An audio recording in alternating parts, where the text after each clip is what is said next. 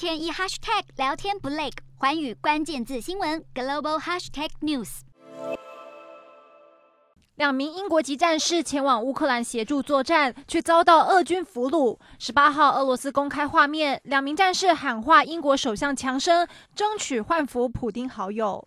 根据路透社报道，这两名英籍战士分别为平纳和艾斯林，他们前往乌南港都城市马利坡协助乌克兰作战，遭到俄军俘虏。影片中，他们在一名身份不明的男子提示下分别发言。影片则是在俄国国营电视台播出。